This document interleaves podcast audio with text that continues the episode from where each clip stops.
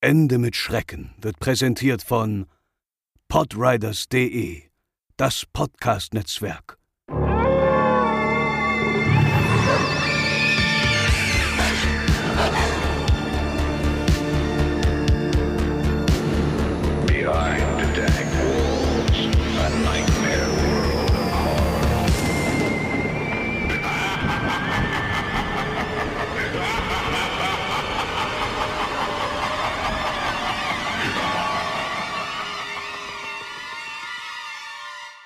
Herzlich willkommen zur 52. Episode von Ende mit Schrecken, eurem Lieblingspodcast für alle Themen rund um Mythen, urbane Legenden und Creepypasta. Mein Name ist wie immer André und bei mir die liebe Franzi. Überraschung, ich bin auch da. Surprise, surprise. Auch nach 52 Folgen bist du an meiner Seite. Natürlich. Natürlich. Und äh, ja, wir sind wieder da mit einer neuen Folge und heute nehmen wir euch mit nach Russland. Wir hatten zwar schon mal ein bisschen Russland zumindest mit dem russischen Schlafexperiment. Stammhörer erinnern sich, Folge 11 oder so. das sehr, ist schon verdammt lang her. War einer unserer ersten, Anführungszeichen, ähm, als ja sehr bekannte Creepypasta ja. Und ja, die kommt ja aber nicht so richtig aus Russland. Die ist natürlich, die heißt nur so, die, ist, die, die erzählt zwar von Russland, aber so richtig stammt die daher ja nicht. Aber heute gucken wir wirklich mal nach Russland, nach russischen urbanen Legenden. Und die Idee kam von Franzi. Ja. Vorschlag, besser gesagt, auf unserer langen äh, Themenliste. Und wir haben mal so ein bisschen geguckt und wir hatten das Thema ja auch schon auf Social Media mal angeteasert. Und ihr habt dann auch direkt geschrieben, so, ah ja, cool, Russland hat ja auch eine mega Folklore, da findet man ja richtig viel und so bestimmt. Und wir so, ja, bestimmt. Aber so richtig folkloristisch wird's heute gar nicht, denn wir gucken uns eher zwei Legenden an, die eher in der Moderne stattfinden, tatsächlich. Wir gucken heute nicht in die russische Folklore, aber dazu sei direkt gesagt, wie bei unseren Japan-Folgen ja auch, wird das sicherlich nicht das einzige Mal bleiben, dass wir eben nach Russland gucken, was Legenden angeht. Das heißt, Folklore ist auf jeden Fall auch noch auf, auf der Liste. Haben wir auf dem Schirm. Habt ihr mich vollkommen recht natürlich. Die haben eine sehr große Sagenwelt auch und eben solche, solche Lagerfeuergeschichten. Da machen wir bestimmt noch mal was. Aber heute befinden wir uns eher in der Moderne mit zwei äh, Legenden. Und zudem heute ist zwar auch nicht das einzige, äh, erste Mal, also haben wir immer wieder, aber heute ist der Wahrheitsgehalt der Legenden auch außerordentlich hoch. Denn äh, ja, meistens, meistens fußen ja die urbanen Legenden, die wir besprechen, doch eher auf ähm, eben klassischen Volkssagen und man kann sie zwar irgendwie aus dem Alltagsgeschehen ableiten, aber natürlich wahr sind sie in den seltensten Fällen oder ähm, man kann sie nicht nachweisen. Heute allerdings haben wir eben zwei Legenden, die sich eben aus dem Leben erspinnen oder beziehungsweise die auf, mh, sagen wir mal, das eine hat ich, sage ich mal, durch, durch den Volksmund klassisch äh, übertragen auf äh, eines Ereignisses und das andere mh, existiert wirklich und daraufhin wurden sich Dinge erdacht darum. Also wir befinden uns aber in beiden Fällen heute ziemlich nah an der Realität. Das wird spannend und vor allem ähm, auch da hatten wir zwar hier und da schon mal was, wenn wir zum Beispiel auf reale Verbrechen geschaut haben, zwar mal als Randnotiz, aber einer der beiden Legenden wird auch heute ein bisschen den Ausflug fast schon ins True Crime Genre machen. Das hatten wir so explizit auch noch nicht. Also viele Firsts heute, aber eigentlich alles wie immer. Im, im es geht eigentlich um Legenden. Und mit der ersten fangen wir jetzt mal an. Und die nennt sich der Leichensammler. Und wir hören jetzt dazu erstmal von Franzi einen Einspieler. In Russland geht eine mysteriöse Gestalt um. Sie soll meist bei Nacht auf Friedhöfen umherschleichen. Wenn sie dann unbeobachtet ist, hebt sie Gräber aus und entführt die darin befindlichen Leichen. Auch soll die Gestalt in Leichenhallen einbrechen und die toten Körper entwenden, noch bevor sie beigesetzt werden können. Wohin die Gestalt die Leichen bringt, ist nicht bekannt. Nur leere Gräber und das Entsetzen der Hinterbliebenen bleibt anschließend zurück. Doch auch wenn man nicht weiß, wohin die Leiber gebracht werden, so erzählt man sich davon, was mit ihnen geschieht. Die Gestalt soll sie, wie ein Tier, präparieren und mumifizieren. Dann richtet sie sie her und stellt sie wie Puppen aus, wie eine Trophäensammlung. Und jede Nacht können die Menschen nur beten, dass ihre Hinterbliebenen nicht die Nächsten sind, die vom Leichensammler geholt werden.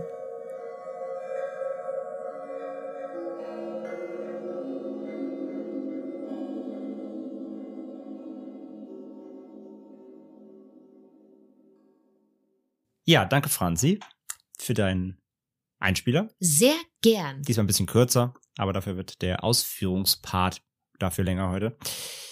Ja, der Leichensammler. Worum geht's denn? Was ist denn der Ursprung? Was ist die Bedeutung der Legende? Was haben wir hier? Hm, Eine Legende eben aus Russland. Erzählt von einer mysteriösen Person oder Gestalt, wie wir es in Franzis Lesung gehört haben, die durch Russland streift und sich auf Friedhöfen herumtreibt und dort ja Leichen ausgräbt oder sie aus Leichenhallen sogar entführt, äh, bevor sie beigesetzt werden können. Und die Person soll sie dann bei sich zu Hause im Keller präparieren und zu mumifizierten Puppen oder halt zu Mumien umbauen, präparieren. Und in alternativen Erzählungen entführt der Leichensammler sogar Männer, Frauen und Kinder, also bei lebendigem Leib und bringt sie dann um, um sie dann zu Puppen zu präparieren. Das ist so ein bisschen die Alternative. Ursprung aber tatsächlich die, diese, diese Ausgrabung von Leichen. Und ja, wer sich diese Legende wirklich zum ersten Mal ausgedacht hat, wer die in die Welt gesetzt hat, ist tatsächlich nicht bekannt. Es gibt keinen Urheber. Man erzählt sie sich halt schon seit einiger Zeit, aber so richtig stark rausgeprägt hat sie sich so in den späten 2000er Jahren, so 2007 bis 2009 kann man sagen. Es gab solche Erzählungen zwar auch wohl schon vorher, aber da ist es sehr prägnant in die Höhe geschossen. Also recht frisch, kann man eigentlich sagen. Deswegen sage ich ja, wir sind heute in der Moderne, Mhm. nichts Folkloristisches. Und ja, auch wenn diese Legende keinen nachgewiesenen Ursprung hat, bedient sie sich von oder bedient sie sich an oder bedient sie, bedient sie klassische Legendenmuster. Äh, zum einen die vom ja, schwarzen Mann, Boogeyman, hatten wir ja auch schon des Öfteren, also selbst der Slenderman ist ja quasi sowas wie ein Boogeyman. Und kann auch wieder so als Warnung genutzt werden. Ne? Geh nicht allein zu spät raus, äh, der, der, dieser Leichensammler kommt dich holen. Ne? Ähm, also als Warnung für Kinder kann man es nehmen oder generell für Personen. Und noch viel mehr bedient es aber auch irrationale Angst vor seinem eigenen Nachbarn. Denn in dieser Erzählung heißt es halt auch immer so, also es kann, also er wird ja nicht benannt. Es ist weder das Geschlecht benannt, dieser Gestalt, dieser Person, noch irgendwelche Merkmale. Es ist einfach eine Gestalt, eine Person. Man weiß nicht wer, was, wie, wie alt, wie sieht die aus. Und das bedient ja auch so dieses bisschen dieses, dieses Klischee, so jeder könnte etwas verbergen, jeder könnte ein Geheimnis haben, dein eigener Nachbar könnte ein Killer sein und könnte im Keller böse Dinge machen, du wirst, weißt es gar nicht quasi, ja. Und diese, diese, dieses Narrativ bedient die Legende. Und dazu muss man sagen, dass irrationale Angst ja daher rührt, also als Beispiel, ich habe Angst im Schwimmbad von einem Hai angegriffen zu werden. Ja, diese Angst gibt es tatsächlich, ha- haben Leute, aber das ist ja eine Angst, die auf Dingen beruht, die es entweder, also die entweder ausgeschlossen sind, dann in deinem, im Schwimmbad, in deinem örtlichen wird niemals ein Hai im Wasser sein, so. Oder halt die zumindest extremst unwahrscheinlich sind. Ja, auch sowas wie, ich bleib mit meinem Schnürsenkel in der Rolltreppe hängen und werde reingesaugt und platt gematscht, so. Ja, im Zweifelsfall, vielleicht kann es passieren, dass der Schnürsenkel bleibt und fällst da halt hin, so, wenn es hochkommt. Aber ja, also irrationale Ängste beruhen halt auf Dingen, die wirklich ein, an sich nicht eintreten können oder halt so unwahrscheinlich sind, dass sie nicht eintreten werden in 99,999999999 Prozent der Fällen. Denn ja, auch hier, auch wenn die Möglichkeit besteht, dass dein eigener Nachbar ein gefährlicher Killer sein könnte, ich meine, auch bei Serienkillern ist es ja so, ja oft diese unscheinbaren Menschen, ne, die eigentlich aussehen wie, wie die nettesten, liebsten Nachbarn. Es kann also sein, ja, die, die Möglichkeit besteht, aber es ist eben extremst unwahrscheinlich, dass es so ist. Das heißt, diese irrationale Angst, es könnte jeder sein, hier geht jemand um, der macht diese Dinge, die wird damit halt auch geschürt und damit halt auch Unruhe unter der Bevölkerung so. So, das erstmal dazu. Also, wir haben ja eine Legende, Volksmund, eher modern, gab es zwar auch schon vorher, aber hier zu einem bestimmten Zeitpunkt explizit in diesen 2000ern komplett hochgegangen in Russland. Und ja, wir wollen uns heute mal anschauen, ähm, warum. Franzi, hast du auch irrationale Ängste? Ja, Erzähl uns davon. Tatsache habe ich das. Also was ich, da, da musste ich besonders dran denken, wo du davon erzählt hast, dass man so Angst hat, dass die Nachbarn, also so der Nachbar könnte ja ein Mörder sein. So habe ich manchmal die Angst, wenn man so neue Leute kennenlernt, so Bekanntschaften macht, Freunde hat, die dann zu sich einlehnen, die dann sagt, hey komm, kannst ja bei uns mal übernachten, bleibst ein Wochenende hier. Dann liege ich abends immer im Bett und denke mir ganz kurz so, was ist, wenn die Person, die wir jetzt eingeladen haben und die bei uns schläft, in Wirklichkeit echt ein Psychopath ist oder sowas und uns jetzt nachts abstechen kommt oder uns im Haus einsperrt und quält oder irgendwie sowas. Ich weiß halt, dass das, dass die Gruß an, Chance, Gruß an alle unsere Real-Life-Freunde. ja, alle, die Jetzt das hören, ihr- so, jetzt wisst ihr danke Bescheid. Franzi. Immer wenn ihr bei uns übernachtet, haben wir eigentlich Angst, dass ihr nachts hochkommt und uns abstecht. Deswegen schließen wir zu. genau, das, das ist der Grund, warum wir euch immer im Keller einschließen, wenn ihr bei uns übernachtet. genau. Also an die HörerInnen, nein, wir schließen unsere Freunde nicht im Keller ein. Bitte Nicht immer. Nicht immer. Nein, bitte glaubt das nicht. Das stimmt nicht. Aber diese Angst, die ist irgendwann mal so in mir hochgekommen, dass ich dann echt im Bett lag und dann kam so dieser kurze Gedanke so, was ist, wenn Person XY eigentlich in Wirklichkeit halt echt ein Mörder ist und uns jetzt halt nachts die Kehle durchschneidet. Also, ja, es ist halt wirklich eine super irrationale Angst, aber die Wahrscheinlichkeit ist ja schon da. Genau, es ist halt genau das, sage ich gerade, wie dem Nachbarn. Die Wahrscheinlichkeit ist theoretisch da, aber sie ist halt extremst unwahrscheinlich. Ja, das ist eine irrationale Angst, genau. Und ich hatte mal, einen- da war ich aber gar, noch so jugendlich, so 15, 16. Mein erster Freund, der hatte Angst, das hat er mir mal erzählt. Es gibt auch manchmal, wenn du einen Joghurtbecher öffnest, diese Riffeln, so im Becher auf der Innenseite, Ja, solche Noppen. Und der hatte immer Angst, er konnte keine Joghurtbecher ablecken, weil er immer Angst hatte, dass ihm das die Zunge aufschneidet.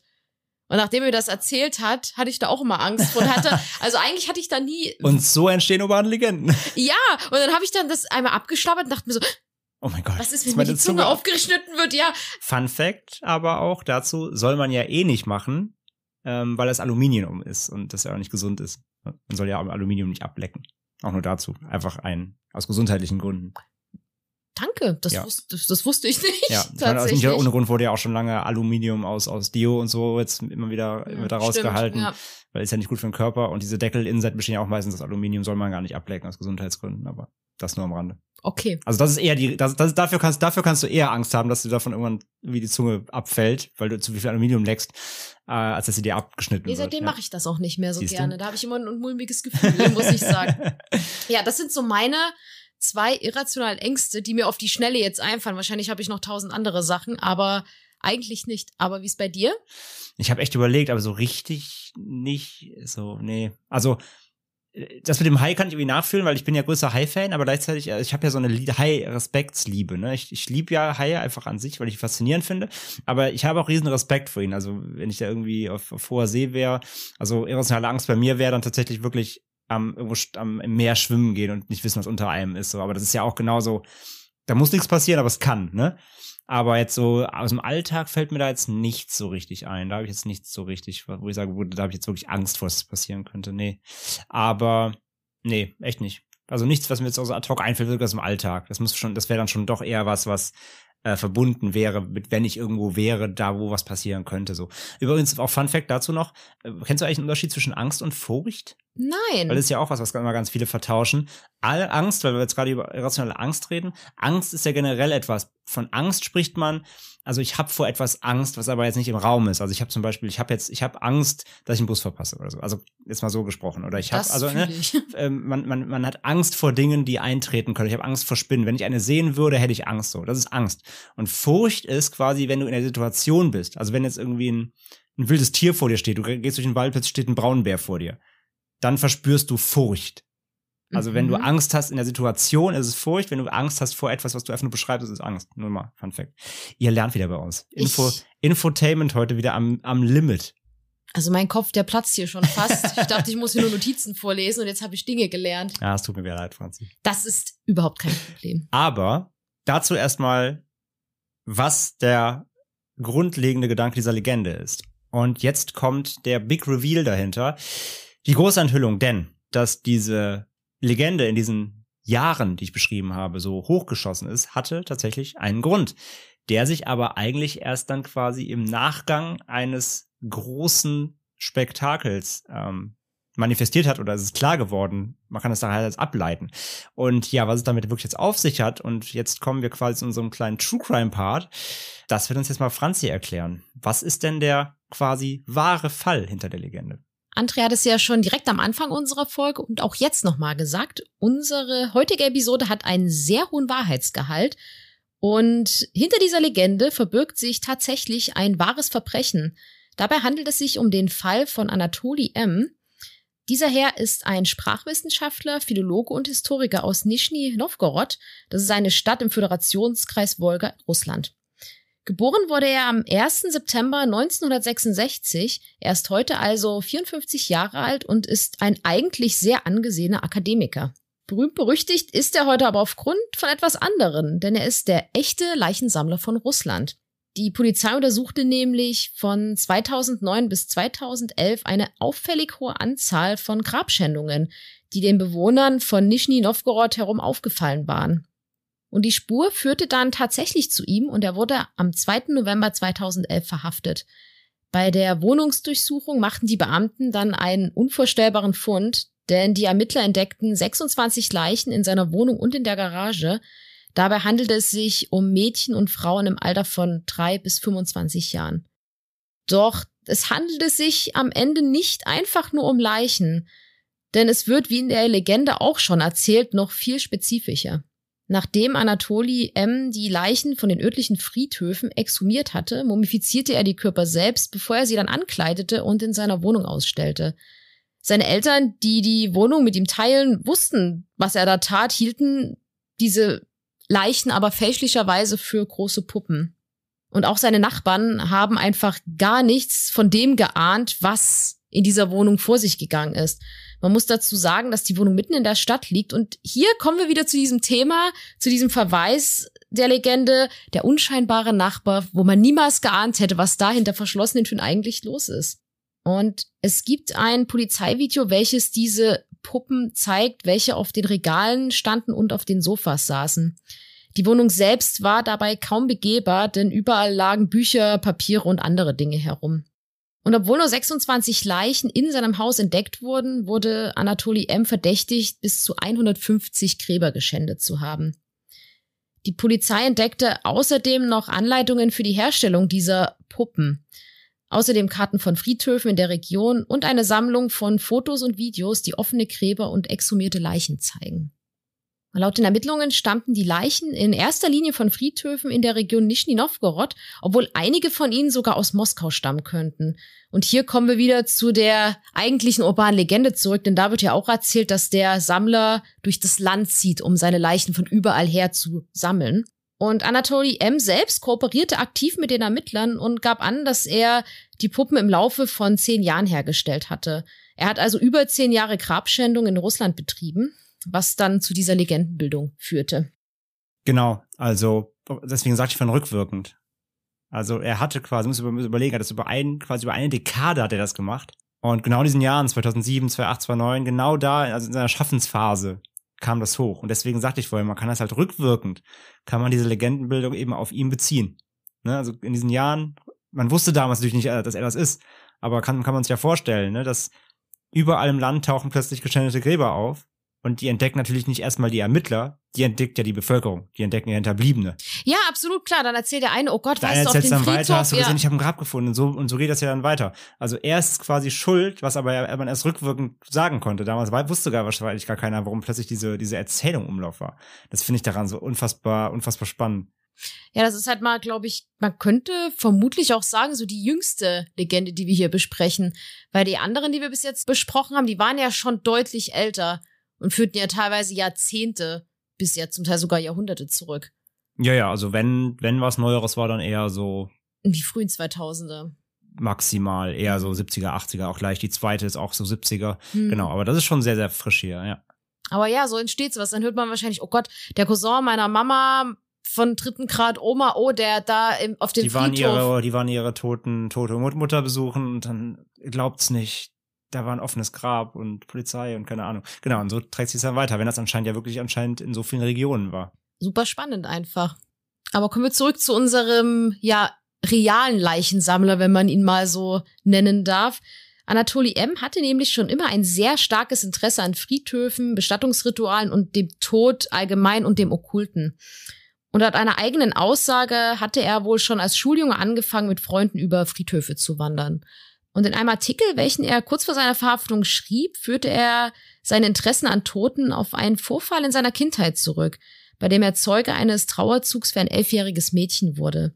Er behauptet in diesem Artikel, dass die Teilnehmer der Beerdigung ihn dazu gezwungen hätten, das Gesicht des toten Mädchens zu küssen. Und er schrieb dazu, dass, Zitat, ein Erwachsener mein Gesicht auf die wechselnde Stirn des Mädchens drückte und ich konnte nichts anderes tun, als sie wie befohlen zu küssen. Und dazu sei gesagt, das war jetzt, also er war da nicht beteiligt an der Beerdigung. Er kam von der Schule und da war quasi eine Trauergemeinde, die ging mit dem Mädchen aufgebahrt durch die Stadt anscheinend. Und sie haben ihn einfach hergezogen und er muss das Mädchen küssen. Mehrfach. Und danach äh, haben sie ihm wohl noch sogar noch einen Ehering angesteckt und dem Mädchen auch, nach dem Motto, dass du bist jetzt noch im Tod mit der vereint, weil sie hatte irgendwie nie die Chance und ihr, ihr müsst jetzt, ihr seid jetzt quasi noch seelenverwandt. Und das hat, glaube ich, so, also es gibt dazu keine, keine richtigen Quellen, ob das mal aufgearbeitet wurde so richtig oder ob dazu ein Gutachten erstellt wurde irgendwie natürlich über ihn, aber dass das, was mit den Menschen irgendwie macht, nachwirkend, das steht, glaube ich, außer Frage. Ja, gerade in so einem jungen Alter ist sowas Also ja das schon scheint sehr ein sehr prägendes Ereignis in seinem Leben gewesen zu sein, ja. verständlicherweise. Ja. Also wie das war nicht mal irgendwie eine Verwandte oder so, es war einfach wild, jemand wildfremdes. Nach seiner Verhaftung wurde er dann natürlich ähm, auch befragt zu seinen Motiven und so weiter. Und in einem der ersten Interviews gab er an, dass er großes Mitgefühl für die toten Kinder empfand, die er exhumierte. Und dachte, dass sie entweder durch Wissenschaft oder auch schwarze Magie, wir haben vorhin auch gehört von Franzi, er beschäftigt sich mit dem Okkulten, wieder zum Leben erweckt werden könnten. Und als Experte für keltische Kultur wusste er zudem auch, dass die alten Druiden auf Gräbern schliefen, um mit den Geistern ihrer Toten zu kommunizieren. Und er begann, nach Todesanzeigen von kürzlich verstorbenen Kindern zu suchen. Und wenn er eine Todesanzeige fand, die zu ihm in Anführungszeichen sprach, wie er sagte, also die ihn ansprach auf irgendeine gewisse Weise, suchte er das Grab des Kindes auf und schlief darauf. Er wollte damit feststellen, ob der Geist ins Leben zurückgebracht werden wollte. Und als er älter wurde, wurde es für ihn auch körperlich schmerzhaft, auf den Gräbern zu schlafen, eben. Das ist natürlich wahrscheinlich nicht sehr bequem. Und er begann dann eben das zu tun, wofür er dann letztendlich auch natürlich verhaftet wurde. Er begann die Körper auszugraben und nach Hause zu bringen, wo es bequemer war und er hoffte, dass die Geister in einem ja sicheren, einladenden Zuhause eher bereit wären, mit ihm zu sprechen.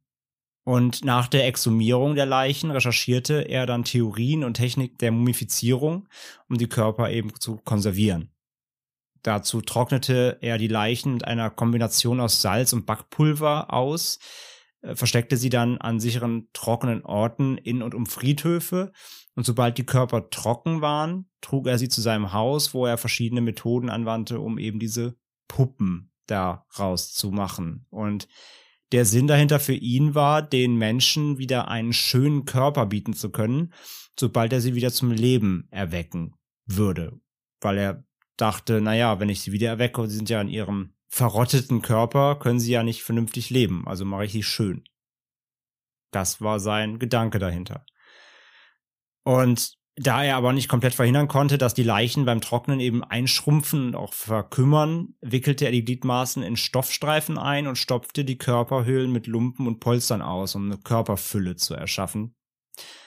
Also, ja, was man sonst im Kissen mit Daunenfedern macht, hat er quasi mit Leichen gemacht, so mehr oder weniger.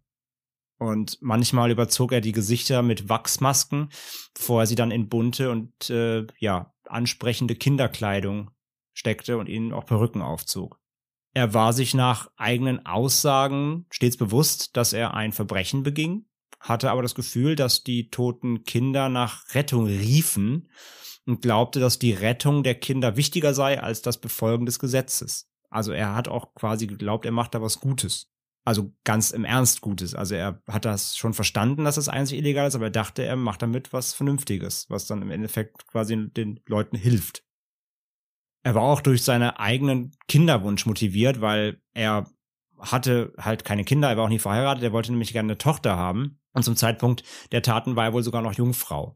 Und er bestritt auch jegliche sexuelle Anziehung zu den Puppen zu haben, betrachtete sie eher als seine Kinder, wie er aussagte. Er sprach mit den Leichen auch und interagierte mit ihnen und sang ihnen auch Lieder vor und schaute mit ihnen irgendwie Cartoons, veranstaltete sogar Geburtstagspartys und feierte zugunsten ihren Ehren Feiertage. Also der behandelte sie wirklich wie Kinder und wie Mitmenschen. Was irgendwie auf die eine Weise, glaube ich, in seinem Kopf wirklich was Gutes oder irgendwie was Herzliches war, aber natürlich für Außenstehende nicht. Ja, es ist ja auch schrecklich für einfach die Eltern, die da ein Kind verloren haben Ja. und halt diesen, das Grab besuchen möchten, einfach um zu trauern und Abschied zu nehmen oder das alles auch zu verarbeiten, Ja, einfach einen Ort zu haben, wo sie trauern können. Ja. Einfach gut. Und dann, ja, wird dieses Kind mitgenommen. Ja. Und du weißt ja erstmal wahrscheinlich ja eh, wenn er halt sagt, das hat er in einem Zeitraum von zehn Jahren gemacht, Ja. wussten wahrscheinlich viele auch gar nicht, was ist jetzt mit dem toten Körper passiert. Also, Einfach. also die, sagt, die Polizei sagt ja auch, ne, also 26 wurden in der Wohnung gefunden. Es waren aber wohl bis zu 150. Also wahrscheinlich ist der Rest, wenn er wirklich so viele ausgegraben hat, die restlichen Körper sind wahrscheinlich dann bei der Prozedur, in Anführungszeichen, dieser Mumifizierung und so weiter, vermutlich dann eben, ich sag jetzt wirklich mal ganz salopp, nichts geworden. Hm. Und er hat sie wahrscheinlich irgendwie liegen lassen oder ja weggesch weggesch wegge weggegraben. Aber wie du sagst halt, ne, wie viele Menschen, wie viele Familien hat er damit was angetan, seelisch, weil er diese Leichen entwendet hat. Also man muss natürlich sagen, er hat halt nie jemanden getötet, ne? Das muss man halt sagen. Also er ist kein Mörder, aber nichtsdestotrotz hat er ja Menschen geschadet damit, zumindest seelisch dann eben. Das ist halt das Ding. Und wie gesagt, wenn man das halt so hört hier, in seinem Kopf machte das alles wirklich Sinn. In seinem Kopf war das alles was Gutes. Dazu auch noch ein Fakt. Er hat dann auch, das war nämlich erst jetzt vor zwei Jahren oder so. Ähm, wir kommen, kommen am Ende dann noch auch auf seinen aktuellen Verbleib, aber nur schon mal, weil es gerade passt. Er sollte sich auch entschuldigen. Oder beziehungsweise Familien haben jetzt rückwirkend nochmal eben verlangt von ihm, dass er sich öffentlich bei ihnen entschuldigt. Von eben Hinterbliebenen, deren Körper von, von, den, von, von den Verstorbenen er geraubt hat. Und er hat dann ähm, verlauten lassen, er wurde dann im, im Gefängnis oder nicht im Gefängnis, er ist in der psychiatrischen Einrichtung, lernen wir gleich auch noch mehr. Ähm, er wurde dann dazu gebeten und er hat dann ein Statement abgegeben, hat gesagt, er wird sich nicht entschuldigen. Er wird sich niemals entschuldigen, weil er hat ja was Gutes gewollt. Er wollte ja den Familien quasi ihre Hinterbliebenen wiedergeben, er wollte ihr wiederbeleben. Also er glaubt wirklich fest daran, dass er Tote wiederwecken kann. So, also so ist das in ihm drin so. Das ist wirklich, ja. Er meint, er muss sich nicht entschuldigen, es war nichts Schlechtes. Er wollte ja einen Gefallen tun. Ich sollte ihm eher dankbar sein, so das ist seine Einstellung. Und da glaubt er halt bis heute dran, ja. Ja, es, äh, sag ja, es ist heute, ist heute ein bisschen schwereres Thema. Und machen wir weiter erstmal noch. Können wir gleich noch mal gerne darüber diskutieren dann auch. Anatoly M. wurde dann nach Artikel 244 des Strafgesetzbuches wegen Schändung von Grabstätten und Leichnamen angeklagt und eine Anklage, die mit ja bis zu fünf Jahren Gefängnis bestraft werden kann. Aber nach einer psychiatrischen Beurteilung wurde dann eben festgestellt, dass er an einer Form von paranoider Schizophrenie litt oder leidet. In einer Anhörung dann am 25. Mai 2012 stufte das Leninsky-Bezirksgericht von Nischni Novgorod ihn als verhandlungsunfähig ein und entließ ihn aus der Strafhaft. Und er wurde stattdessen zu medizinischen Zwangsmaßnahmen verurteilt. Heißt, er wurde in eine psychiatrische Klinik eingewiesen, wobei sein Verbleib regelmäßig überprüft werden sollte. Im Februar 2013 wurde bei einer Anhörung eine Verlängerung seiner psychiatrischen Behandlung genehmigt. Seine Behandlung wurde im April 2014 erneut verlängert und ein weiteres Mal im Juli 2015. Im September 2018 erklärten seine Ärzte, dass er nicht mehr gefährlich sei und beantragten beim Leninsky-Bezirksgericht, ihn zu ambulanter Pflege nach Hause zu entlassen. Im Februar 2019 stellt jedoch ein anschließendes psychiatrisches Gutachten fest, dass es für eine Entlassung Ems zu früh sei. Und das Krankenhaus zog dann seinen Antrag auch zurück. Bis zum Aufnahmezeitpunkt jetzt im Juni 2021 heute befindet er sich auch noch immer in Behandlung. Und nur noch ein kleiner Fakt, bevor wir dann noch ein bisschen diskutieren können. Im Januar 2021, jetzt auch diesen Jahr, dieses Jahr, wurde in den USA eine 35-minütige Dokumentation über Anatoly M. veröffentlicht mit dem Titel Dollmaker, also Puppenmacher, vom Regisseur Michael Leo Senti. Das ist der Fall, natürlich zusammengekürzt, sind ja kein True Crime Podcast, hätten wir jetzt noch richtig auswalzen können, gibt noch mehr zu seinen Begutachtungen und so weiter, aber das soll erstmal an der Stelle reichen, ist schwer genug das Thema, also wie gesagt, das geht's, auch wenn es nicht um Mord geht, das ist natürlich trotzdem, ist eine Straftat, was er begangen hat und ich finde es natürlich auch, es ist extrem, ja, abartig natürlich, muss man einfach sagen, 26 toten Leiber in der Wohnung gelebt zu haben. Äh, ja, heute mal eine wahre Legende, beziehungsweise, wie jetzt, um den nochmal den Bogen auf den Anfang zu spannen eben, so ist es eben entstanden. Also deswegen, das ist der Grund, warum gerade in diesen Nullerjahren diese Legende hochgekommen ist. Denn es war alles quasi zumindest zu 99 Prozent wahrscheinlich er. Er hat diese Gräber ausgehoben, die Leute haben das entdeckt, es hat sich rumgesprochen. So ist der Leichensammler entstanden. Wenn man es aus dem Aspekt betrachtet, diese ganze Legende verbunden mit diesem auch wirklich True Crime Fall, ist es natürlich für unseren Podcast super, super interessant, mal zu sehen, wie so eine urbane Legende in der Moderne entsteht. Mhm. Einfach, weil ich kann mir das auch gut vorstellen, wenn es jetzt sowas in Deutschland gegeben hätte, das wäre ja wahrscheinlich auch durch die Medien ab einem gewissen Punkt gegangen. Mhm. Also klar, Russland ist jetzt natürlich auch deutlich größer als Deutschland, Mhm.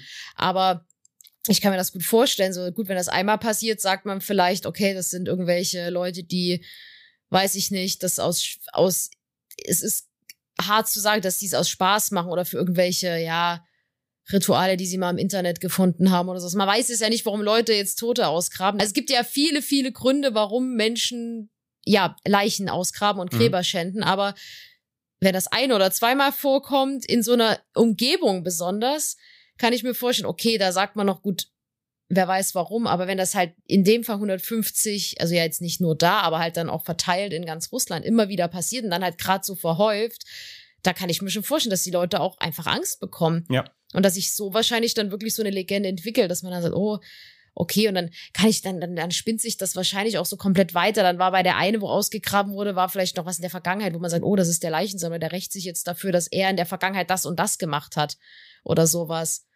Und dann kommt wahrscheinlich noch dieser Kinderaspekt dazu, wo man dann einfach sagt, okay, ich erzähle das jetzt meinen, meinen Kindern, damit sie halt schön brav sind und schön früh heimkommen. So, ja, aber Achtung, sonst kommt der Leichensammler und wenn der dich erwischt, dann äh, gibt's Ärger. Ja, natürlich auch hier wieder die Alternative so, ne, da wird daraus gemacht, ja, und der, der bringt ja auch Menschen um und entführt Leute. Hat er nie gemacht, aber äh, es, es, es wird sich erzählt, weil daraus wird dann natürlich mehr, ne? Das entwickelt ja auch so eine auf. Eigendynamik. Genau, die Eigendynamik, das, irgendwann. haben wir ja auch immer, immer schon oft gehabt in den ganzen Legenden oder in den Erzählungen, ganz genau das. Und ja, ich find's echt, ich find's echt ultra spannend. Ich find's, ich find's richtig krass, dass man das halt, also wie gesagt, natürlich gibt's keinen Beweis dafür, dass das auf seinen Taten basiert, aber es macht halt komplett Sinn. Es wird so sein. Mit hoher, hoher Wahrscheinlichkeit. Weil das genau in diesen Zeitraum passt. Und ich find's halt Wahnsinn, dass er das über eine Dekade gemacht hat und es keiner mitbekommen, äh, keiner das so lange gecheckt hat, auch seine Eltern. Die Eltern haben in der gleichen Wohnung gelebt. Die waren zwar wohl lange oft nicht, oft nicht da, weil die irgendwie noch eine Zweitwohnung hatten oder so oder im Ausland waren, irgendwie hatte ich gelesen in den Quellen. Sie waren also auf jeden Fall oft nicht in der Wohnung, aber sie waren da gewohnt. Die haben es nicht gepeilt. Die dachten, das wären echt Puppen. Die dachten, das wären gekaufte Puppen. Das ist unfassbar. Das kann ich mir aber auch nicht vorstellen, dass man das nicht merkt. Oder es ist einfach so typisches Ignorieren. Ich weiß es nicht, keine Ahnung. Ich habe nichts gefunden zu den Eltern, ob die jetzt irgendwie noch befragt wurden oder ich habe leider nicht, dazu habe ich gar, kein, gar nichts gefunden in den Quellen. Die werden wahrscheinlich auch anonym gehalten, natürlich, da irgendwie als als äh, als Beteiligte oder als Verwandte. Ähm, habe ich gar nichts zu gefunden, aber die Aussagen auf jeden Fall, die einzige, die man findet, ist halt, sie wussten das nicht. Also sie wussten, also die, wussten, die kannten die Puppen, aber die wussten nicht, dass es Leichen sind. Die meinten halt, die, die dachten, das wären halt Puppen, weil die ja so echt aussehen. Krass, einfach unfassbar, unfassbar krasser Fall. Ja, definitiv, definitiv. Ja. Und halt vor allem halt auch, dass er halt da wirklich, halt wirklich glaubt, dass er was Gutes gemacht. Also das, also wieder klar, wenn der wirklich psychisch krank ist, so, dann, dann spielt es halt in seinem sagen, dann Kopf kannst ab. du den Leuten da ja keinen Vorwurf draus Nein, nein, und sagen, oh natürlich. Gott, was, aber es ist natürlich trotzdem. Ich, ich urteile ja auch nicht, ganz, nein, nein, verstehe mich ja nicht falsch, aber einfach, einfach, ich, es ist so, das kann man halt nicht nachvollziehen, einfach natürlich, ne, dass das, das wie, wie er da drin sein muss, im Kopf, ähm, dass er halt wirklich glaubt und bis heute, wie gesagt, auch mit Aussage sagt halt so, nee, ich habe was Gutes gemacht, das, ich wollte ja zum Leben erwecken, so. Ich soll mir immer dankbar sein, die Nachhinterbliebenen. Krass. Ja, jedenfalls, das war der Leichensammler aus Russland, basierend, also eine Legende entstanden in der Moderne, basierend auf einem wahren Verbrechensfall. Spannend. Hatten wir so in der Konstellation auch noch nicht. Das war mal was Neues. Aber kommen wir jetzt zu unserer zweiten Legende der heutigen Episode. Die nennt sich The Buzzer oder auch der Summer. Die ist nicht ganz so frisch wie unsere eben vorgestellte urbane Legende, sondern wir reisen jetzt noch mal um ein paar Jahre zurück, nämlich in die 1970er Jahre. Aber bevor wir da genauer drauf eingehen, dürft ihr jetzt der wundervollen Stimme meines Mannes lauschen, denn der wird euch jetzt den Einspieler vortragen.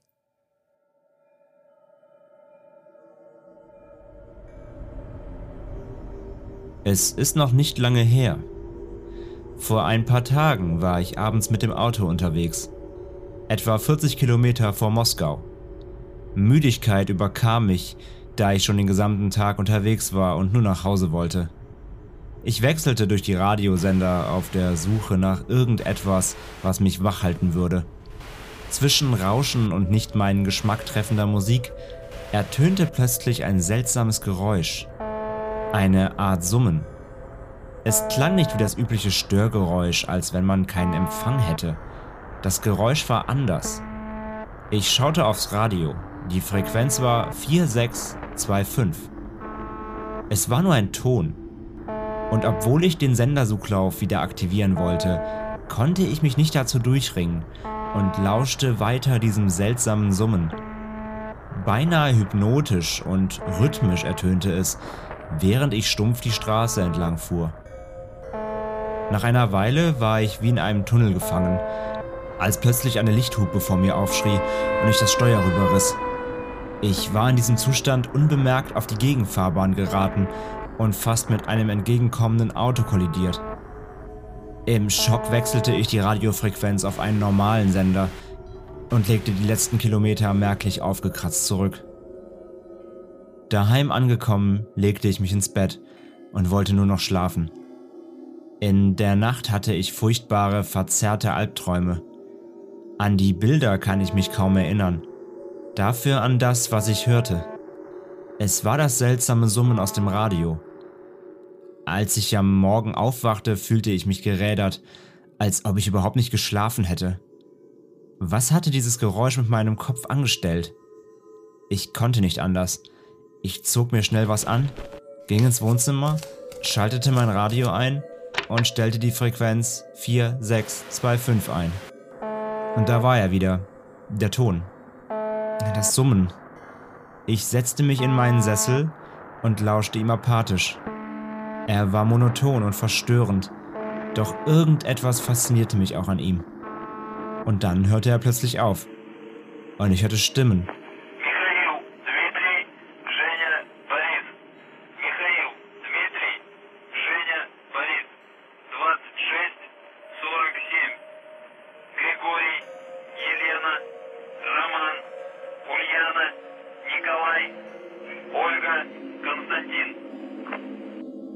Anschließend wurde alles schwarz. Und jetzt sitze ich hier, in einer Art Verhörraum. Ich habe Blut an meinen Händen und an meiner Kleidung. Ich soll heute jemanden umgebracht haben. Ich habe keine Ahnung, was passiert ist. Vielleicht sperren sie mich ein. Ob sie wohl ein Radio für mich haben?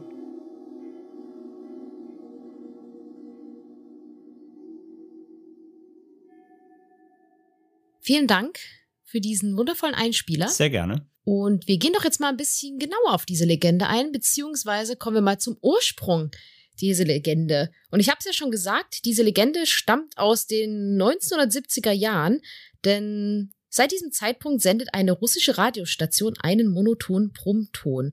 Die erste Aufzeichnung ist vom 2. August 1976 und sendet seitdem auf der Frequenz 4625 Kilohertz. Und empfangbar ist sie tatsächlich mit jedem gängigen Radio. Und circa 25 Mal pro Minute wird dann ein monotoner Brummton abgespielt. Und den habt ihr ja auch schon im Einspieler hören können. Und das ist der sogenannte Channel Marker. Ja, also jedes Radio, jede Radiostation hat so ein, hat irgendeine eigene Art, auf der sie quasi immer sendet, damit halt klar ist, dass sie bespielt wird. Und das ist eben in dem Fall hier dieser Brummton. Und durch diesen Brummton hat die Station von Amateurfunkern den Namen The Buzzer oder halt der Summer bekommen. Und diese Amateurfunker beobachten diese Frequenz tatsächlich seit den 70er Jahren auch. Und sie haben festgestellt, dass es vor 1990 ein eher hochgepitchter Ton war, der alle zwei Sekunden abgespielt wurde. Also nicht so ein Brumm, sondern eher so ein ganz hohes. Genau, das wechselte dann. Genau. irgendwann. Und hin und wieder soll es wohl auch so sein, dass man mal menschliche Stimmen dazwischen hören kann. Aber es gab auch neben solchen angeblichen Stimmen auch andere Anomalien, auf die wir aber später nochmal eingehen werden. Es ist bis heute nicht bekannt, zu welchem Zweck es diese Frequenz eigentlich gibt und warum genau dieser Brummton abgespielt wird. Es gibt aber natürlich sehr, sehr viele Hinweise und natürlich auch unendlich viele Theorien und Vermutungen, was dahinter stecken könnte. Aber darauf gehen wir später nochmal ein. Ja, und der eigentliche Name, beziehungsweise Name, unter dem die Station auch bekannt ist, neben eben The Buzzer, was ja eher so ein Codewort ist, ist der Name UVB 76, also UVB-76. Das ist aber eigentlich ein Fehler, der den Amateurfunkern passiert ist. Nämlich solche Stationen wie diese eben arbeiten mit Rufzeichen. Und vor dem Jahr 2010 ähm, wurden diese noch nicht mit Hilfe des russischen phonetischen Alphabets gesprochen. Also äh, das russische Alphabet ist ja ein anderes als unseres. Kyrillisch. Genau. Und äh, ja, und eben vor 2010 wurde es eben noch nicht ausgesprochen damit, sondern jeder Buchstabe wurde einfach einzeln vorgelesen, einzeln benannt, also U, V, B, beziehungsweise im, im Russischen geschrieben, äh, heißt natürlich was anderes, das können wir jetzt nicht aussprechen, weil wir kein Russisch können, aber ähm, wenn man das quasi übersetzt, dann heißt es eigentlich was anderes. Jedenfalls, wenn man das halt damals mit dem phonetischen Alphabet ausgesprochen hätte, würde es ganz was anderes heißen. Da das aber damals noch nicht gemacht wurde, waren es eben diese Einzelbuchstaben. Das eigentliche Rufzeichen übersetzt dann eben ähm, aus dem Russischen wäre nämlich UZB minus 76 gewesen. Weil Z und V einzeln ausgesprochen als Buchstabe im Russischen aber sehr ähnlich klingen, haben die Amateurfunker das verwechselt und so hat sich der Name UVB 76 gefestigt, der offiziell aber so eigentlich nie genutzt wurde von der Station.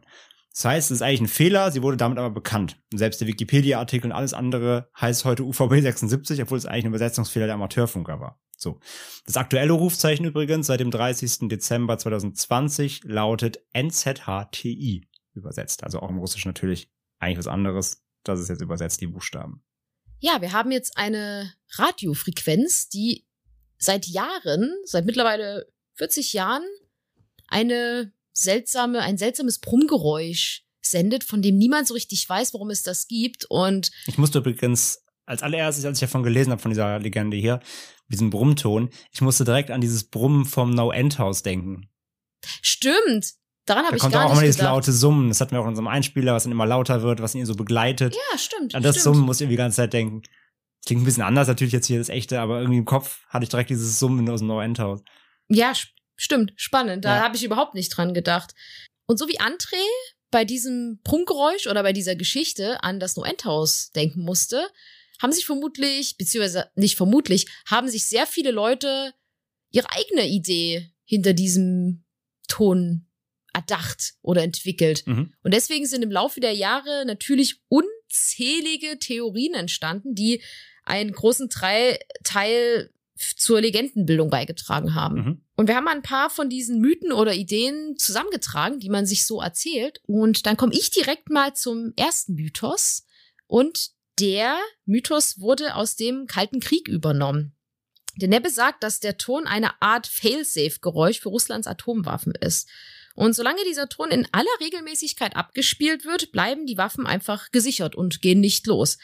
Aber sollte Russland angegriffen werden, würde man diesen Ton einfach beenden und damit würde das Signal zum Raketenabschuss und zum Nuklearanschlag gegeben werden. Passt ja auch zeitlich halt, ne, nach den 70ern eben. Natürlich generell kann man erstmal sagen, dass natürlich die meisten denken, dass diese, dieses Radio, diese Station irgendwas mit dem Militär zu tun hat. Und hier wird halt sich erdacht, dass das eben, dass diese Radiostation an Russlands Atommacht gekettet ist. Das heißt, sobald, also ein Fail-Safe ist ja quasi etwas, was die, den Angriff reguliert. Also ein, ein, ein doppelter Boden quasi. Also diese Station wäre so, dieser Ton wäre der doppelte Boden. Sobald dieser Ton aufhört, der wäre halt irgendwie gekoppelt an die, äh, an die, an die, an die Atommacht Russlands. Und sobald der aufhört, im Ernstfall quasi ist das das Signal, die Atomraketen loszulassen auf wen auch immer. Heftig. Ja. Also das ist so ein, so ein klassisches Ding, was, was gerne benutzt wird. Solche natürlich äh, Staatsverschwörungsgeschichten und Regierungsverschwörung, Militärverschwörung. Und das geht ja hiermit dann voll auf, ja. Ja, aber die nächste Theorie kommt da ja auch relativ nah ran, oder? Kommen sie eigentlich fast alle, muss man sagen, außer die letzte vielleicht. Die zweite, die hat was mit, ja, Gehirnwäsche zu tun. Denn ein zweiter Mythos besagt, dass dieser Summton würde das menschliche Gehirn kontrollieren. Beziehungsweise jeder, der ihn hört, wird hypnotisiert. Die Station würde demnach von der russischen Regierung genutzt, um Teile der Bevölkerung, die wissentlich oder aus Versehen auf die Frequenz stoßen, zu manipulieren. Und was genau bei den Menschen daraus aber ausgelöst werden soll und wie das dann irgendwie Auswirkungen hat auf die Menschheit, das wird in dem Mythos eigentlich gar nicht genau bezeichnet.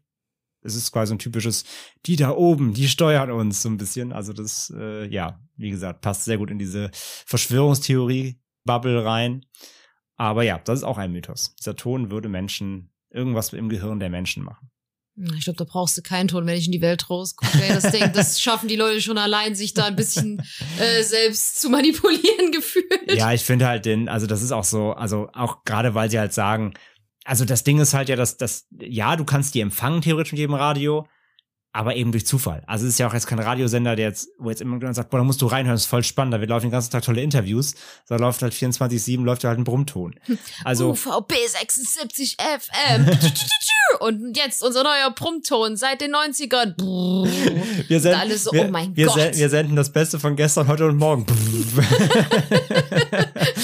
Und irgendein, irgendein Tourist, oh mein Gott, das Geiler ist gut. Beat. Ja, so, I'm, I'm impressed. Es wäre wär lustig, wenn dieser Brummton Nummer eins der Russland-Charts an, auf den Musikcharts wäre seit 40 Jahren. Das würde ich fantastisch finden. Jedenfalls ist es natürlich sehr quatschig, weil man dann sagen müsste, ja, okay, aber warum sollten die Leute denn einschalten? Und also was, ja, und was passiert denn dann? Also, der ist sehr haltlos. Also da finde ich dann, also muss ich sagen, da finde ich eher das sogar mit der Nuklearwaffe noch irgendwie ra rational erklärbarer als dieses Fail-Safe-Ding. Aber halt, wie gesagt, mit dem Manipulieren, also du erreichst nicht alle Leute. Also so einen Ton müsstest du ja einfach über die, über die massenkompatiblen Medien, wenn, aussenden und nicht über irgendeine Geheimfrequenz, die keiner, außer irgendwelche Amateurfunker, keiner kennt und was soll denn manipuliert werden, wenn du nur, nur zwei Prozent der Bevölkerung erreichst? Also, Ja, die zwei Prozent, die überreden dann andere Leute, dass du das auch dass hörst. du es auch hörst, okay. Ja, genau. Oder dann sagen die so, ich kannte schon UVB 76, Bevor bevor es cool cool war. war. Ja, genau. Bevor es auf Platz eins der Charts war. Okay, so. okay, ich verstehe deinen Gedankengang, ja. Aber jedenfalls, auch das ist ein Mythos. Das Ding macht Gehirnwäsche mit dir. Was haben wir noch, Franzi? Es geht zurück in den Kalten Krieg, Mhm. denn der Mythos Nummer drei befasst sich mit einem vergessenen Geheimbunker. Ja, merkt schon, ich sage ja, ist alles sehr, sehr kriegsgetrieben. Mhm. Denn es gibt viele Menschen, die glauben, dass die Station von einem überlebenden Soldaten des Kalten Krieges betrieben wird oder beziehungsweise von vielen Soldaten, die einfach in einem Geheimbunker vergessen wurden. Es wird gesagt, dass dieses Summ einfach ein Signal sein soll, um zu zeigen, dass der Bunker immer noch besetzt und aktiv ist. Und man habe diesen Menschen aber einfach nicht mitgeteilt, dass der Krieg vorbei ist. Und da man aber diesen Geheimbunker nicht preisgeben möchte, würde man die Soldaten einfach dort belassen, bis sie letzten Endes versterben. Was ein ziemlich trauriger Gedanke wäre. Ja, absolut. Und da musste ich tatsächlich äh, an einen Film denken. Kennst du Eve und der letzte Gentleman? Mit Nein. Brian Fraser? Wo Brandon Fraser seiner Familie als Kind irgendwie in einen Atombunker flüchtet, weil die denken, es kommt ein Atomangriff. Der kommt aber nicht. Ich glaube, das ist sogar auch im Kalten Krieg, wenn ich mich nicht ganz vertue. Jedenfalls, dann quasi im jungen Erwachsenenalter kommt er wieder raus. Und die ganze Erde ist natürlich jetzt völlig verändert, weil er halt die ganzen Jahre ähm, im Bunker war, weil die dachten halt, es hätte ein Atomkrieg stattgefunden. Und er muss dann jetzt im heutigen, im heutigen, dann, oder im jetzigen Amerika, zu dem Zeitpunkt, wo der Film spielt, eben jetzt wieder zurechtfinden. Oh, spannend. Und da muss ich wieder denken, so dem Motto so, jemand geht in so einen Bunker, wird da vergessen oder wird da eingeschlossen und äh, weiß gar nicht, was draußen vor sich geht. So, das ist ja so ein bisschen, dass das hier erzählt wird, in diesem Mythos. Dass da einfach Soldaten nicht informiert worden wären, dass der Krieg vorbei ist und die halt einfach nur noch denken, sie müssen ihre, vielleicht eben diese, was da gesendet wird, vielleicht ist es irgendwie ein kodierter Code, ein Geheimcode, dass sie immer weiter, wie, wie, wie bei Lost, bei der Serie Lost, diese Zahlen, 0815, 0815, 16, was war's da, 17, keine Ahnung, hab's gar nicht im Kopf, dass sie die immer wieder melden müssen, halt, ne, ihre Routine, und keiner sagt ihnen, dass es vorbei ist. Warum auch immer, vielleicht, weil der, das ist, das ist auch nicht richtig bet- betitelt, also warum sagt ihnen keiner Bescheid, so, hallo, Jungs, ihr könnt rauskommen. Na, damit Ähm, der Bunker geheim bleibt. Ja, wahrscheinlich, damit der Bunker geheim bleibt oder vielleicht geht auch, vielleicht ist die, die, die Kommunikation nur einseitig. Vielleicht können sie nur raussenden, aber nicht rein oder so, keine Ahnung. Was auch Quatsch wäre bei Funk, aber egal. Auf jeden Fall, das ist ein Mythos. Das wird, das gibt's auch. Das glauben Leute. Aber, Ja, seien wir doch mal ehrlich, es gibt einen Mythos. ja, Wenn man über sowas spricht, das Ja. hatten wir jetzt schon so häufig, Ja. der darf natürlich nie fehlen. ja, André, ja. sag's uns. E.T. nach Hause telefonieren, nämlich mit dem UVB 75, äh, 76. Äh, ja, Mythos Nummer 4, die Aliens. Franzi, die sind wieder da. Sie sind immer da. Die sind immer da. Nichts geht ohne Aliens. Die dürfen nicht fehlen in solchen Mythen und Theorien, denn dieser besagt, dass diese Station im Kontakt mit oder versucht Kontakt mit Außerirdischen aufzunehmen und dieses Buzzer-Signal kombiniert mit den hin und wieder rezitierten Codes wäre eine Geheimbotschaft der Russen ins Weltall. Fände ich aber auch sehr spannend. Finde ich sagen. auch wieder rational erklärbarer oder voll wahrscheinlicher als die Gehirnmanipulation, muss ich zugeben. Ja, das stimmt. Es wäre ein sehr egoistischer Gedanke zu glauben, dass man in der, im großen Weltraum alleine ist. Das muss man ja mal wirklich ganz ehrlich sagen. Deswegen sage ich mir, okay, es gibt ja auch schon viele Versuche, es gibt ja auch hier verschiedene Signale, die man immer mal ins Weltall schickt. offi- Also, es gibt ja auch offizielle, genau. Aber vielleicht ist das eine Geheimbotschaft. Vielleicht senden die da hoch irgendwie, wenn ihr mal kommt, sprengt Amerika oder so. Keine Ahnung. Vielleicht senden sie irgendwelche unterschwelligen Kriegsbotschaften da hoch, wo kein- keiner was wissen soll.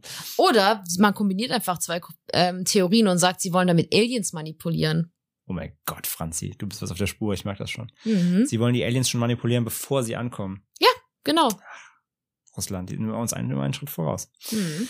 Ja, jedenfalls, Aliens sind auch dabei. Also wir haben den Atomschlag, beziehungsweise die, die, den Fail-Safe-Summer gegen oder für den, für den Nuklearschlag. Wir haben die Gehirnwäsche, wir haben die vergessenen armen Soldaten im Geheimbunker und wir haben die Aliens.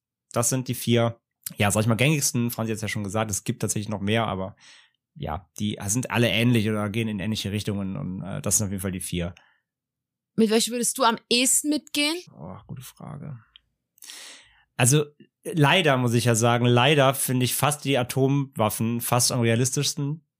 Irgendwie, also das, das könnte ich mir am ehesten noch vorstellen, dass das echt so ein Geheimcode ist, wenn der irgendwie aufhört, dann weiß, wo dann wird irgendwie damit Russland signalisiert, es gibt Krieg. Das finde ich fast noch leider in unserer heutigen Welt als, als, äh, das finde ich am wahrscheinlichsten. Die Gehirnwäsche, wie gesagt, die finde ich, also die macht für mich keinen Sinn, da sehe ich nicht hinter, wie das erzielt werden soll. Die vergessenen Soldaten, das ist auch so, das ist auch schon so zu märchenhaft, finde ich. Ähm, das ist auch schon so, das wäre so ein Plot für so einen dummen Film irgendwie. Und die Aliens, also das kann ich mir vorstellen, dass da wirklich ein Signal gesendet werden könnte, um, um extraterrestrisches Leben zu erreichen. Aber dann wüsste ich nicht, warum es geheim gehalten werden soll, wie du sagst, offizielle Programme für sowas gibt's ja. Also ich muss leider fast sagen, diese Atomwaffengeschichte finde ich fast noch am plausibelsten. Wie geht's, wie geht's dir? Mm, Ich sag mal, es ist zwar, also nicht, dass ich daran jetzt glaube, bitte verstehe das nicht falsch. Am spannendsten finde ich das äh, witzigerweise mit der Manipulation. Mhm. Sowas finde ich einfach immer spannend. Einfach so die Idee, dass man Menschen mit sowas manipulieren könnte. Mhm. Aber ich würde Tatsache am ehesten wirklich zu den Soldaten im Bunker gehen. Ach echt? Wirklich, ja. Ich weiß Aber wieso holt die keiner raus? Die könnten doch hingehen, die wissen auch, wo der ist. Nee, vielleicht wissen sie es eben nicht. Vielleicht, so, wurde, so meinst du- vielleicht wurde der Bunker einfach Meinst, vergessen. meinst die wissen nicht mehr, dass, aber, aber der sendet ja noch. Na und? die finden die nicht, okay? Nein, keine Ahnung, weiß ich Na, wir nicht. kommen gleich zum Standort der Bunker, dann, danach kannst du noch mal eine Einschätzung geben, ob das Geld ist. Okay, geht klar. Aber gut, du bist bei den, du bist bei den vergessenen Soldaten im Bunker, die Ich habe wieder seit, Mitleid, 40, weißt die seit du? 40 Jahren Romy spielen, sich fragen, hallo Krieg, mach mal hin da oben. Ich, ich möchte wissen, wo der Bunker ist, damit ich ihn joinen kann und ja, einfach wie gesagt, äh, unter ja, die ja, Erde kann. Wir kommen gleich zum Standort. Wir kommen Okay. gleich, da gibt's nämlich was zu, Franzi.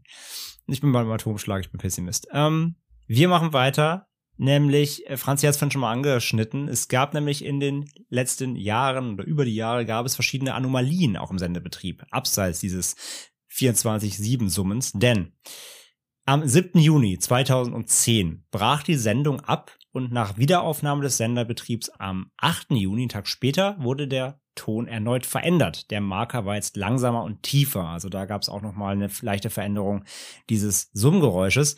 Am 2. September 2010 wurde der Betrieb dann erneut für mehrere Tage eingestellt. Und als der Sendebetrieb wieder aufgenommen wurde, wurde erstmals in der Geschichte des Senders ein Musikstück nämlich ein Stück aus dem Ballett Schwanensee von Piotr Ilyich Tschaikowski gespielt.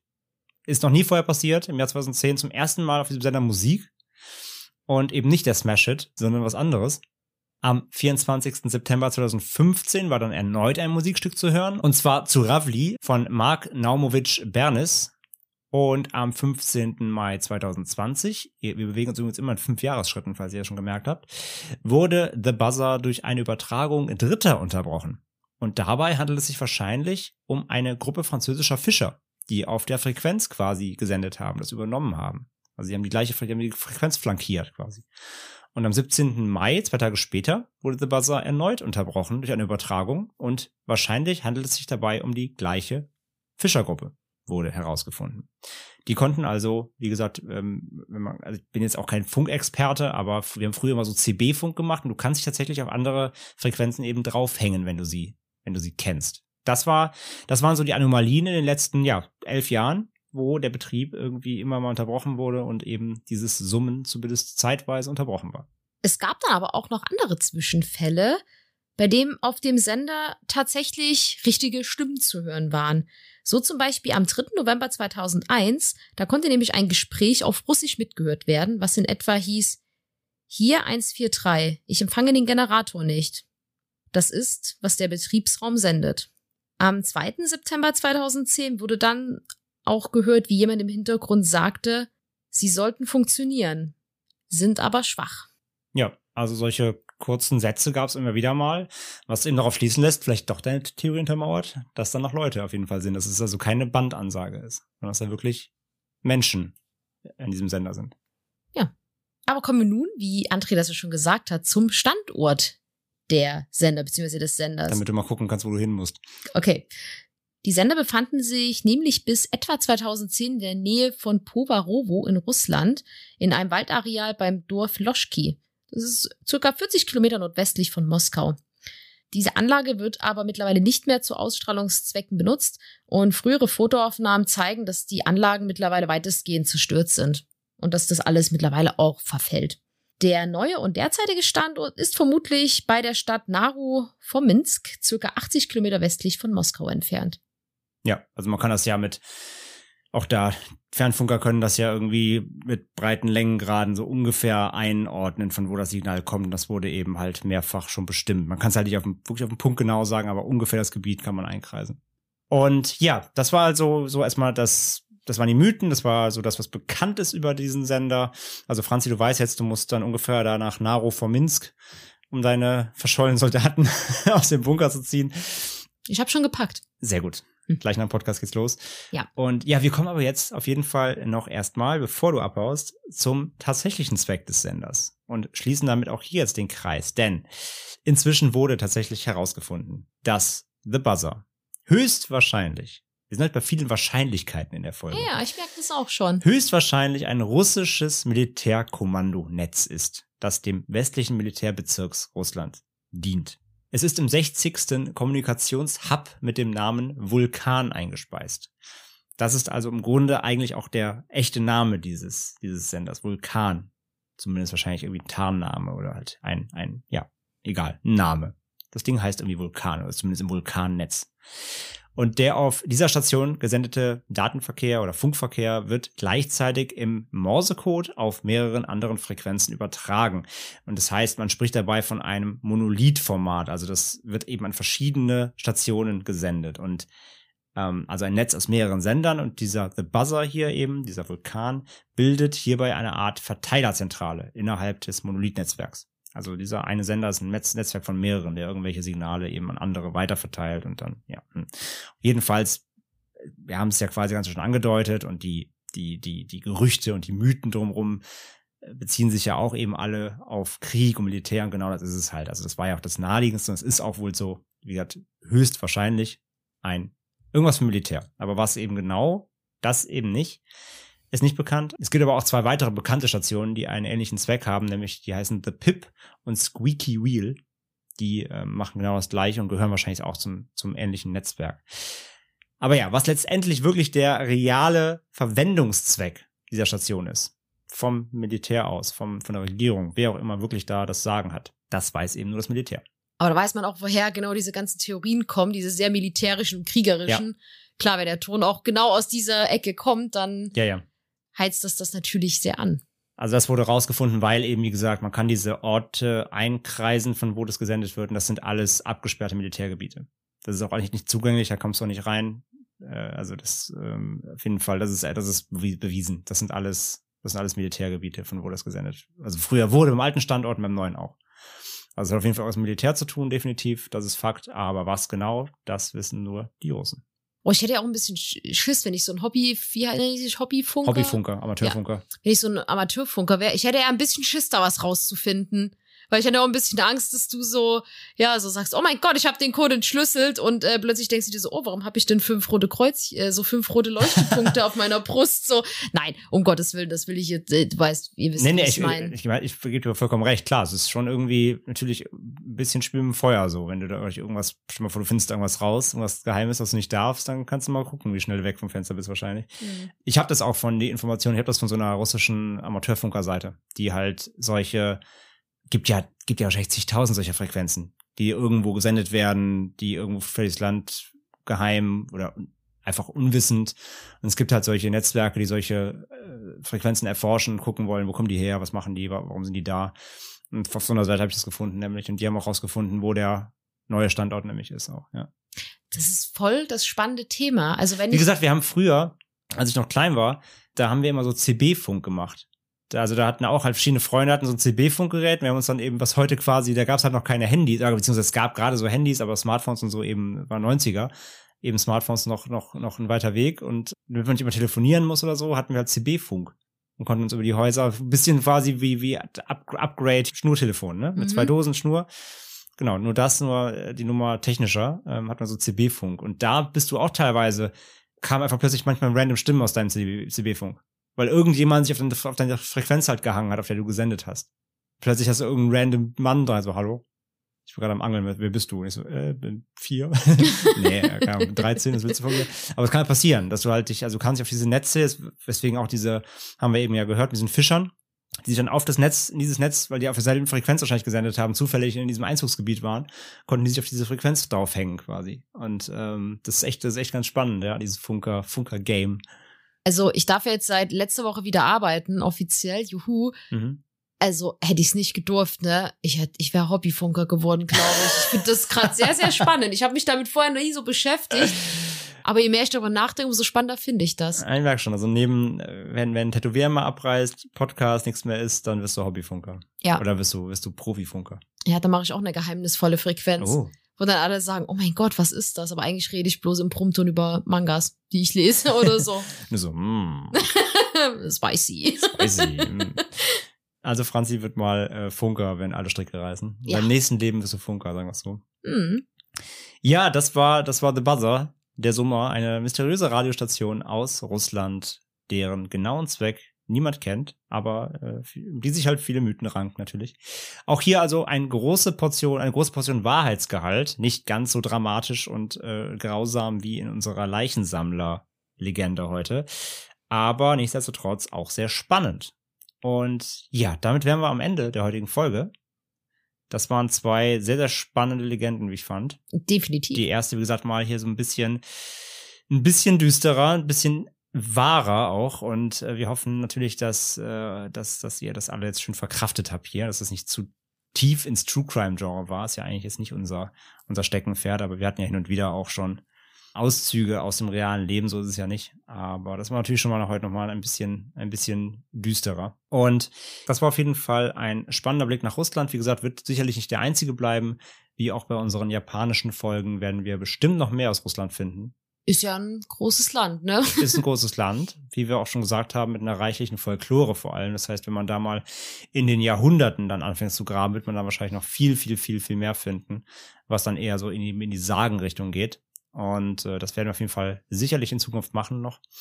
Das heißt, das war Nummer eins Russland und Nummer zwei folgt bestimmt. Wir bedanken uns an dieser Stelle, wie immer, fürs Zuhören bei euch, fürs fleißige Kommunizieren mit uns, fürs, fürs Teilen, fürs äh, Hören, fürs Bewerten, für eure Nachrichten und so weiter und so fort. Wir haben auch gerade auf Social Media angekündigt, ihr habt es hoffentlich alle gesehen, wenn nicht, einmal die Info. Wir haben eine kleine Änderung vorgenommen mit unseren unheimlich persönlich Folgen. Die werden jetzt immer außerhalb der regulären Veröffentlichungsreihe erscheinen. Also wir kommen ja immer alle zwei Wochen sonntags. Und unheimlich persönlich wird jetzt außerhalb dieser dieses Rhythmus erscheinen. Das heißt, äh, es kann dann mal sein, dass ihr einfach mal drei Folgen in Reihe bekommt, ohne Pause dazwischen, weil wir eben die unheimlich persönlich dann eben zwischen zwei reguläre Folgen schieben. Das wollen wir machen, damit wir häufiger unheimlich persönlicher machen können, dafür aber auch nicht immer unseren regulären Folgenfluss ähm, unterbrechen und vor allem, damit wir mal aufarbeiten können dann auch, nämlich eure Geschichten, damit wir nicht immer ein halbes Jahr hinterherhängen.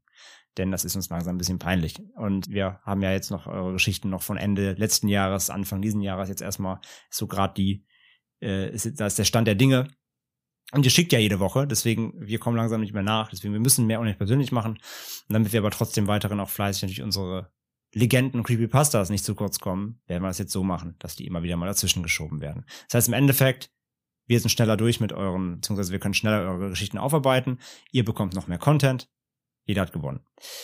Wir hoffen, das ist cool für euch. Und in dem Sinne verabschieden wir uns für heute. Mhm. Wir hören uns in spätestens zwei Wochen wieder, sage ich mal.